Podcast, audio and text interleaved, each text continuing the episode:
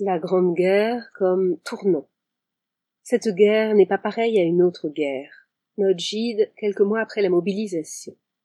La portée d'un tel constat peut sembler à première vue très générale, puisque d'une certaine manière, il ne fait que décrire l'ampleur d'un événement qui marque, dans la conscience collective, la fin d'une époque. La Grande Guerre fait table rase de toutes les connaissances passées, en privant ceux qui la vivent de près ou de loin, des cadres préexistants. Plus rien n'était reconnaissable hormis les nuages, affirme Walter Benjamin, s'imaginant marcher parmi les décombres. Qu'il est question d'une catastrophe qui touche aux fondements spirituels et culturels de la civilisation, cela trouve écho dans l'idée de déclin de l'Occident. Spengler, 1918. Et un peu plus tard, dans le concept de malaise dans la culture. Freud, 1930. S'il ne fait pas de doute que la Grande Guerre représente un moment de dramatique discontinuité, elle présente un intérêt particulier dans le fait qu'elle opère, à l'intérieur même d'une existence, celle de Gide, une modification essentielle, bien qu'inégalement perçue. Tout en étant parfaitement daté, le propos exprimé par l'écrivain nous semble profondément authentique ce qui trouve d'ailleurs confirmation dans le travail de Franck Lestringant. Découpant la vie de l'auteur en deux volumes, le biographe considère la Grande Guerre comme point médian d'un destin et d'une carrière.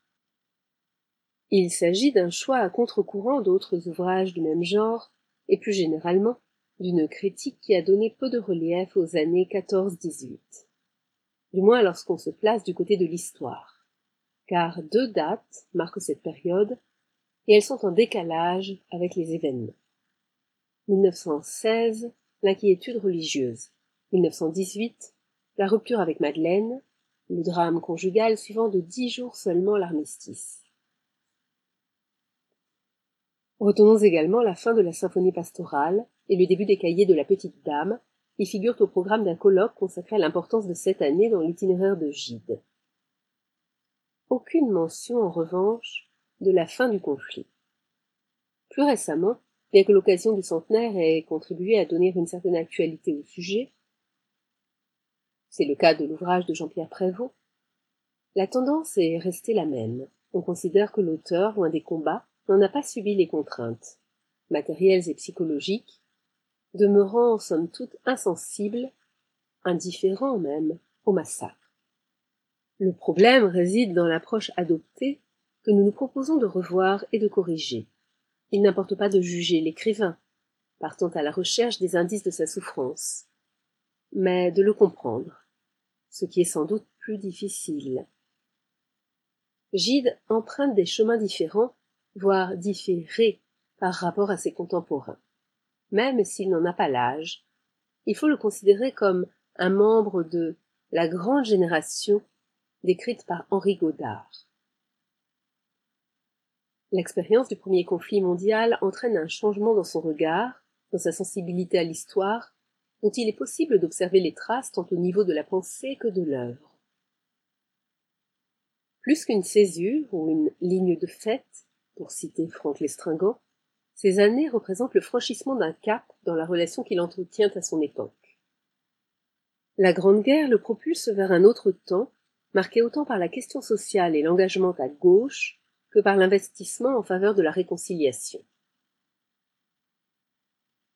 L'intérêt d'étudier la période du conflit, trou noir sur lequel s'ouvre le XXe siècle, apparaît pleinement si l'on prend en compte qu'elle contribue également à jeter une nouvelle lumière sur l'entre-deux-guerres. Que l'historien Michel Vinocq qualifie justement d'année gide.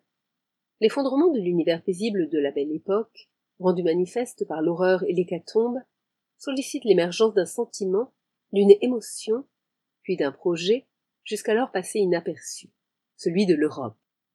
Le temps des idéologies n'est pas encore venu, mais en tant qu'idée, ou pour mieux dire en tant qu'idéal, l'Europe marque le premier pas de Gide sur le chemin de l'engagement.